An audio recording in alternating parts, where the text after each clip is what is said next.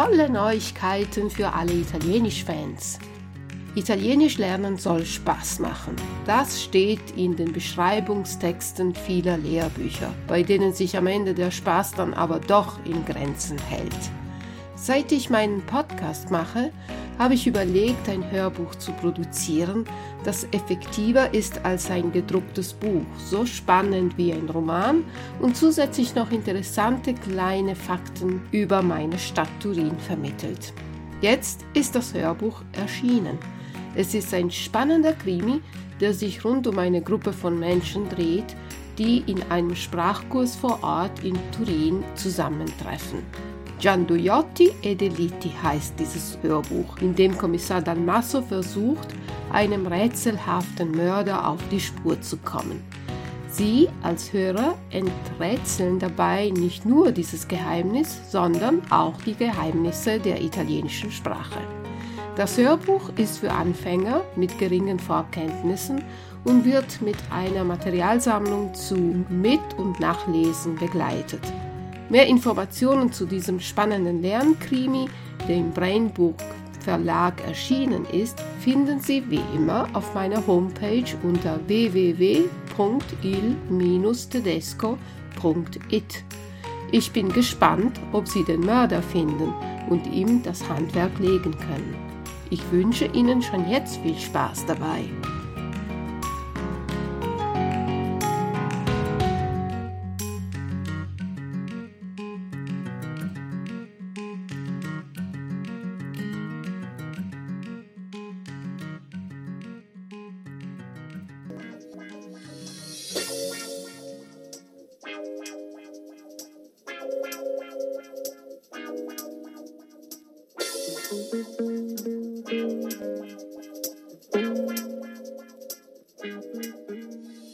Buongiorno cari amici e amanti dell'italiano e benvenuti al podcast numero 90.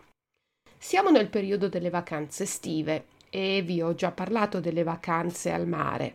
Così oggi voglio spiegarvi alcune parole utili per passare una bella vacanza in montagna.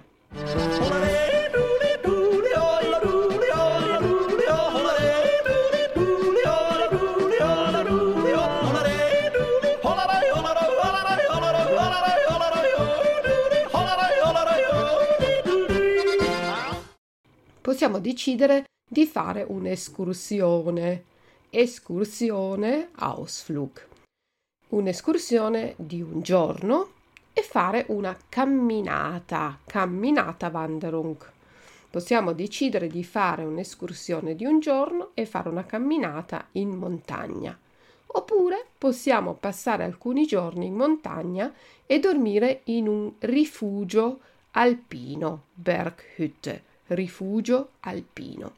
Per rifugio alpino ci sono altre parole, per esempio chalet, che viene dal francese, ma si usa anche in italiano. Oppure la parola baita, baita, Almhütte. Cosa si può fare durante una vacanza in montagna? Beh, naturalmente camminare, camminare wandern. E per i più esperti arrampicarsi, klettern arrampicarsi. In inverno si può sciare, Skifahren, scegliendo tra sci di discesa, Abfahrt, sci di discesa e sci di fondo, Langlauf. Oppure si può fare snowboard e per chi ama camminare nella neve, in inverno si possono usare le ciaspole, Schneeschuhe, che permettono di camminare anche nella neve alta ciaspole.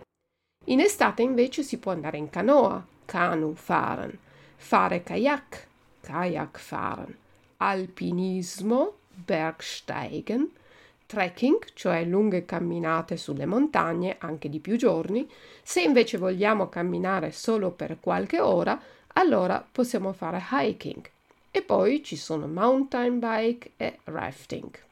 Adesso vediamo quale attrezzatura attrezzatura Ausrüstung, Ausstattung, ci vuole per ognuno di questi sport.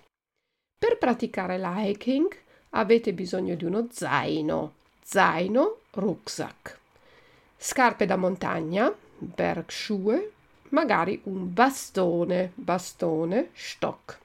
Per il trekking abbiamo bisogno anche qui di uno zaino, rucksack, scarpe da montagna, bergschuhe e una prenotazione in un rifugio per passare la notte oppure una tenda, zelt, tenda se si vuole stare più a contatto con la natura.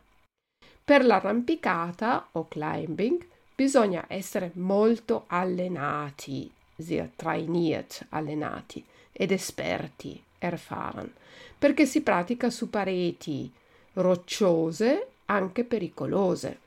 L'arrampicata può essere in libera, come free climbing, oppure con l'aiuto di corde, Seilen. E moschettoni, carabina Haken, moschettoni. Può essere fatta in solitaria, cioè da soli, oppure incordata con altre persone con l'aiuto di una corda. Molto importante è il casco, helm, casco. L'alpinismo è forse lo sport più difficile e faticoso. Con l'alpinismo si scalano scalare, besteigen. Con l'alpinismo si scalano vette, vetta, Gipfel, vette di roccia, Felsen, oppure con neve, Schnee e ghiaccio, Eis, ghiaccio. Per il mountain bike avete bisogno di una bicicletta particolare. La mountain bike, appunto, per poter andare in montagna e queste biciclette hanno un telaio, ramen, gestell, telaio molto robusto, freni a disco, Scheibenbremsen, freni a disco, ammortizzatori, Stoßdämpfer, ammortizzatori e ruote Räder particolari. Per fare mountain bike, come anche per la camminata, l'alpinismo e il trekking, è molto importante avere con sé una borraccia, Trinkflasche, borraccia, per poter bere quando avete sete. Per il rafting abbiamo bisogno di un gommone, Gummiboot, e delle pagaie, Paddeln. Per la sicurezza è obbligatorio, verpflichtend, è obbligatorio indossare un giubbotto salvagente, Rettungsweste. Giubbotto salvagente e un casco, Helm. Per lo sport dello sci ci vogliono gli sci naturalmente, con gli attacchi, attacchi, Skibindungen, scarponi da sci, Skischuhe, racchette da sci, Skistöcke e poi naturalmente la tuta da sci, Skianzug, guanti, Handschuhe, sciarpa, schal, cappello o berretto, mütze e occhiali da sole, Sonnenbrille. Per camminare in montagna d'inverno o in posti innevati, pieni di neve, ci vogliono le ciaspole, cioè strumenti che si attaccano alle scarpe per poter camminare sulla neve e non sprofondare, einsinken, sprofondare nella neve. Questo sport è sempre più popolare, tanto che sono nate nuove parole come ciaspolare, cioè camminare con le ciaspole nella neve, e ciaspolata, ovvero escursione in montagna con le ciaspole. In montagna poi possiamo ammirare un bellissimo paesaggio. Oltre alle montagne ci sono le foreste, Wälder, foreste, i fiumi, Flüsse, torrenti, Wildbecher, torrenti, cascate, Wasserfälle, cascate, e ghiacciai, gletscher, questa è una parola molto difficile per gli stranieri, ghiacciai.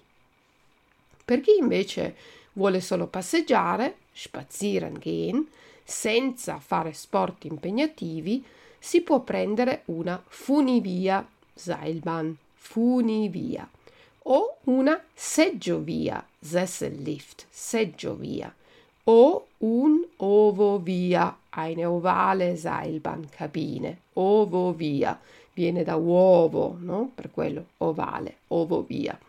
In montagna ci sono anche castelli, Schlösser, Burgen, che si possono visitare.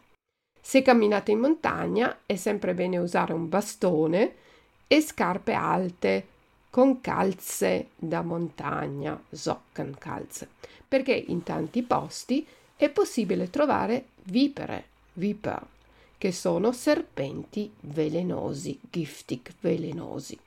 Ma in montagna non ci sono solo serpenti e vipere, per fortuna ci sono anche animali molto belli come marmotte, murmeltiere, stambecchi, steinböcke, camosci, gemsen, aquile, adler, falchi, falken.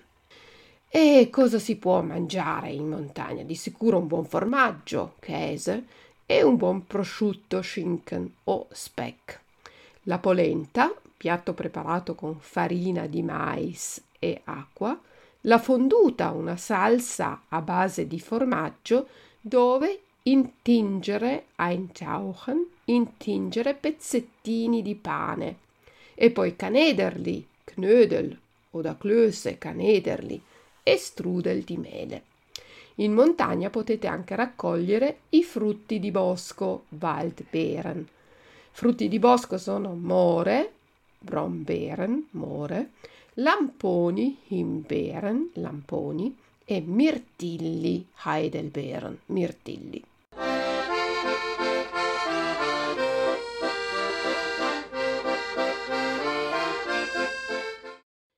quando vi ho detto che in montagna si possono vedere i castelli, pensavo a una regione italiana, la Valle d'Aosta. La regione italiana più piccola offre delle montagne splendide.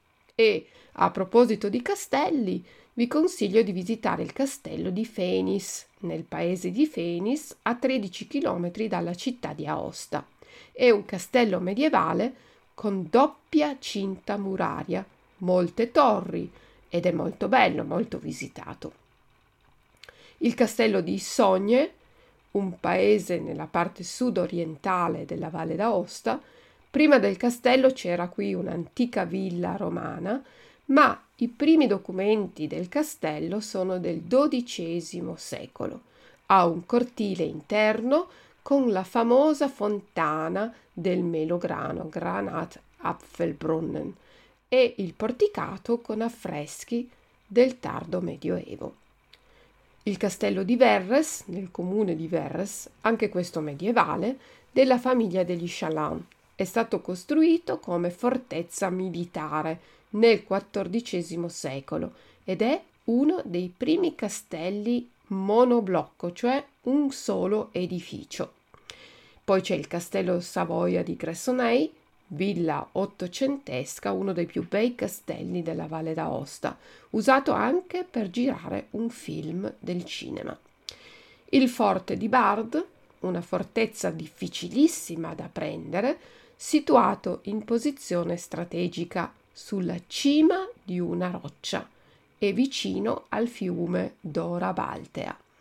Questo forte è riuscito a bloccare le truppe di Napoleone per due settimane.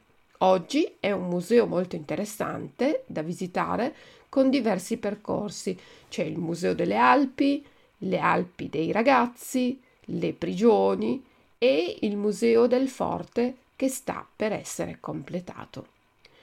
Il castello di Aimaville del XIII secolo e il castello di Intro del XII secolo dal quale si gode di una vista panoramica spettacolare dal Monte Bianco fino alla città di Aosta. Concludo il mio podcast con una ricetta valdostana. Vi piace il caffè? Beh, questo è un caffè molto particolare. Un po' come la fonduta o la bourguignon, è una cosa da fare in compagnia con gli amici. Il caffè si beve in una ciotola o contenitore di legno chiamato grolla. Il nome grolla deriva da Graal e ha origini religiose. La grolla, o anche detta coppa dell'amicizia, Freundschaftskelch, ha da 2 fino a 10 beccucci Ausgüsse, beccucci. Ogni persona beve un sorso, Schluck, sorso di caffè, da un beccuccio aus einer Tülle e passa la grolla poi alla persona vicina che beve un sorso da un altro beccuccio. La grolla non deve mai essere posata sul tavolo o a terra perché la tradizione dice che se si posa il caffè si rompe l'amicizia. Beh, questa è un po' superstizione naturalmente. Adesso vediamo però come preparare il caffè alla Valdostana. Vi do gli ingredienti per 4 persone. 4 tazzine di caffè espresso, una tazzina di Genepi, Genepi è un liquore tipico della Val d'Aosta a base di erbe alpine, la scorza d'arancia o di un limone, due tazzine di grappa, due cucchiai di zucchero, una stecca di cannella. Procedimento. Preparate il caffè con la classica caffettiera o moca. Nel frattempo scaldate il genepi e la grappa. Quando il caffè è pronto, versatelo nella grolla e poi aggiungete la grappa e il genepi. Aggiungete poi lo zucchero, la scorza d'arancia o di limone e la cannella. Mescolate e lasciate riposare per qualche minuto. Accendete il fuoco sul caffè e fiammeggiate per far evaporare l'alcol. Quando lo zucchero è caramellato, spegnete il fuoco coprite la grolla e con il suo coperchio servite. Bene, spero che questo episodio vi sia piaciuto. Vi ricordo che potete trovare la trascrizione di questo episodio sul mio sito www.il-tedesco.it e a tutti voi al mare, in montagna, in collina, in città, auguro buone vacanze, buon riposo e ci risentiamo a metà settembre. Ciao ciao da Luisa, ciao!